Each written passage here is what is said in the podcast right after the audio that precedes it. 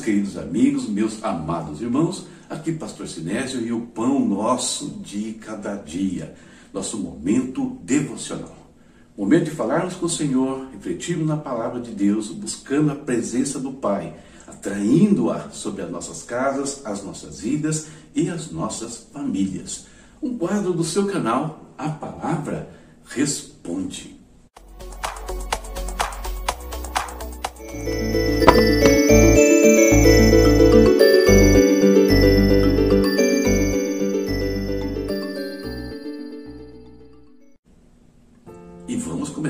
Falando com Deus, orando ao nosso Senhor.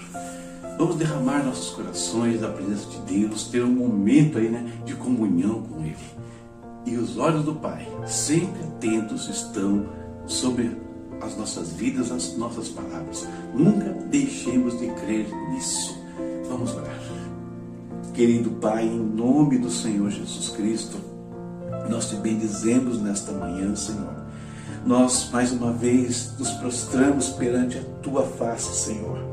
Oh Deus, que a tua glória, Pai, que o teu poder invada nossos corações, invada nossa mente, nossa alma, Pai, invada o nosso corpo, Senhor, já que somos templos do teu Santo Espírito, ó Deus.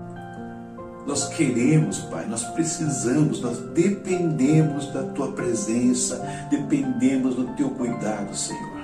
Nós somos gratos pela vida, pela proteção, pela provisão de todos os dias. Oh Deus querido, muito, muito obrigado mesmo, Pai, por um Deus ser um Deus tão amoroso, por ser um Deus tão cuidadoso daqueles que te buscam e até mesmo, Senhor, estendendo a tua misericórdia sobre todos os homens, mesmo que sejas ignorado por alguns, Deus, ou até pela maioria às vezes. Pai amado, Vem cobrir-nos com as tuas mãos nesse dia, cubra a nossa casa, cubra a nossa família, Deus, com graça. Deus, traz saúde sobre nós, traz, Senhor Deus, a tua provisão sobre cada um, traz, Senhor Deus, o teu cuidado sobre esta nação, sobre este país, ó Senhor. Deus, quantos milhões de pessoas estão vivendo aqui enganados, Deus, nas trevas, precisando de uma palavra que os liberte dos laços do diabo, Pai. Tenha misericórdia, Deus. E nesse aspecto, Pai, a tua igreja pode fazer a diferença, os teus filhos podem fazer a diferença onde eles estiverem, porque nós temos, Pai, filhos de Deus em todos os lugares em todas as camadas da nossa sociedade. Então, desperta-os, Pai. Desperta-os para falar, para anunciar, para pregar e fazer com que essa luz do Evangelho irrompa em todo o Brasil. Levanta a tua igreja, meu Pai amado. Continua, Senhor, acrescentando saúde, consolo, Pai, por aqueles que estão ainda em, com familiares internados, Deus. Visita essas UTIs, visita esses leitos de hospitais, visita esses quartos nas casas, Pai. E entra com saúde agora, Pai, em nome de Jesus. Em nome do Senhor Jesus. Deus querido, atende ao nosso clamor, eu te peço. Que isso seja, Deus, motivo de alegria, de testemunhos, Pai, na casa de muitos, em muitas igrejas, meu Pai eterno. Desperta-nos, ó Deus. Pai querido, traz a provisão também onde ela é necessária. Traz o trabalho, traz, Deus, o sucesso nos negócios, o despertamento para os negócios, Pai, em tudo, Deus. Sê com o teu povo, em nome de Jesus. Obrigado pela tua palavra que nós vamos meditar nesse instante. Vem nos edificar, consolar. Vem nos exortar. É o que eu te peço em nome de Jesus. Amém. Como é bom, né? Quando nós colocamos nossas vidas nas mãos do Senhor, entregamos tudo nas mãos do Pai. Nosso fardo né, se torna mais leve, né? Nós ficamos mais aliviados. Vamos agora então meditar na palavra de Deus. O que o Espírito quer dizer para a sua igreja hoje e a igreja, lembrando sempre, eu e você.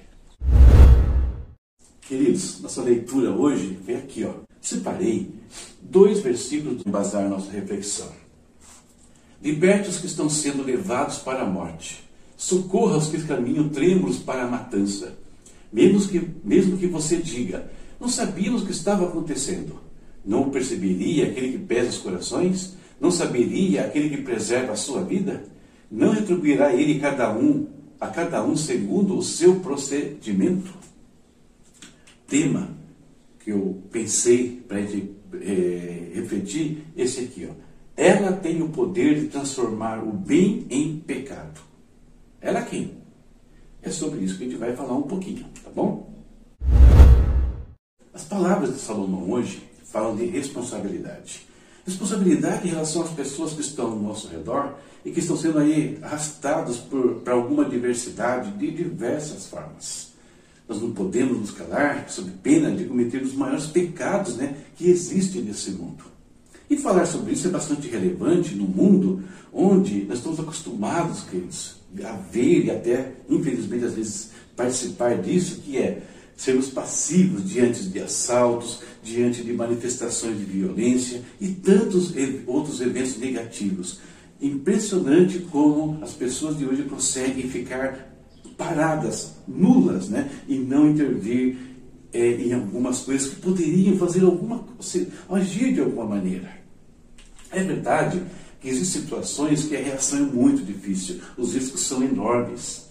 No entanto, existe uma situação perigosíssima e que nós podemos sim fazer alguma coisa sem correr grandes riscos. Qual é esta coisa? O que, que é? Do que, que eu estou falando? Vamos falar e conversar um pouquinho sobre essa questão. A resposta é bem simples, tá? É muito simples a resposta. E ela aparece aqui nas palavras que o Senhor disse ao profeta Ezequiel. Ele fala assim: Quando eu disser um ímpio que ele vai morrer, e você não o advertir, nem lhe falar para dissuadi-lo dos seus maus caminhos, para salvar a vida dele, aquele ímpio morrerá na sua iniquidade. Mas para mim, você será o responsável pela morte dele. Percebe? O que o Senhor está falando por meio do profeta Ezequiel é a mesma coisa que Salomão disse no livro de Provérbios. E o nosso papel aqui, nesse mundo, nós que já fomos iluminados né, pela glória do Evangelho, já fomos transformados, resgatados, já desfrutamos das bênçãos celestiais, o nosso papel foi definido por Jesus quando ele escreveu, né? lá quando ele disse, lá no livro de Atos. Mas receberão poder quando o Espírito Santo descer sobre vocês e serão as minhas testemunhas em Jerusalém, em toda a Judéia e Samaria e até os confins da terra. Esse é o nosso papel.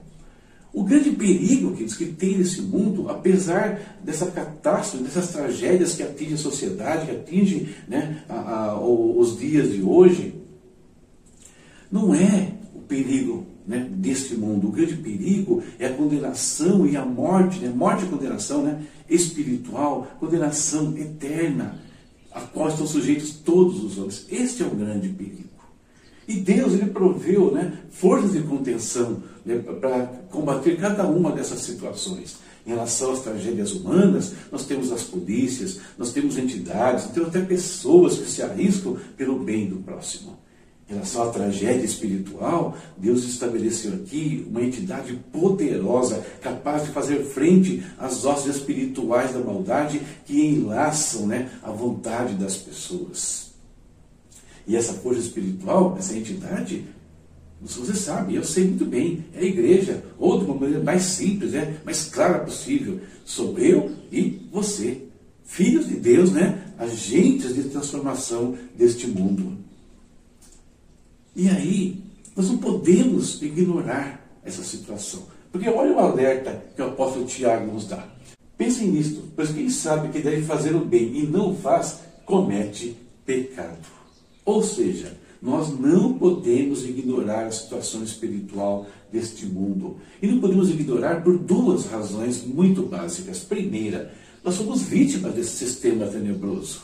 Nós estávamos na mesma condição, andávamos nas mesmas pegadas né, deste mundo. Alguns de nós escravizados com vícios, pecados, famílias destruídas, vidas destruídas, ou, na, na melhor das hipóteses, né, só, só com o coração dilacerado, depressão. Mas Deus mudou a nossa sorte. A gente sabe o que é estar debaixo desse sistema das trevas. Então, por isso, nós não, não, não podemos ignorar nós sabemos muito bem do que se trata.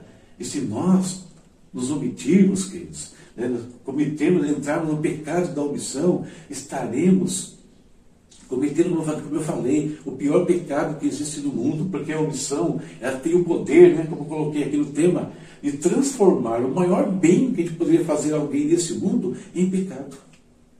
E se nós, né, se nós incorremos nesse pecado, nós corremos até um outro risco, o risco de voltar à mesma condição anterior. O risco de esquecer que um dia alguém não foi omisso em relação às nossas vidas e se arriscou para nos falar do amor de Jesus Cristo. Nós temos que lembrar dessa necessidade do mundo o tempo todo. Nós temos que nos lembrar que Deus nos salvou com um propósito. E o propósito é espalhar a palavra, mudar a realidade de outros também que vivem como nós vivíamos. É por isso que nós estamos aqui neste mundo ainda. Ok? Essa é a nossa reflexão para o dia de hoje e que isso possa nos despertar, abrir os nossos olhos né, em relação às pessoas que nos cercam e ao grande perigo que elas estão correndo. Convidar vocês para conhecer a minha loja né, lá no Instagram. Acesse o Instagram Sinésio, né, underline Santos. E aí no perfil você vai poder conhecer um pouco da minha loja, aqueles produtos né, digitais que eu tenho repartido com vocês aqui. Agora no Instagram também você consegue chegar lá de maneira bem simples aí e abençoar aqui o nosso ministério. Bom, aguarda a leitura.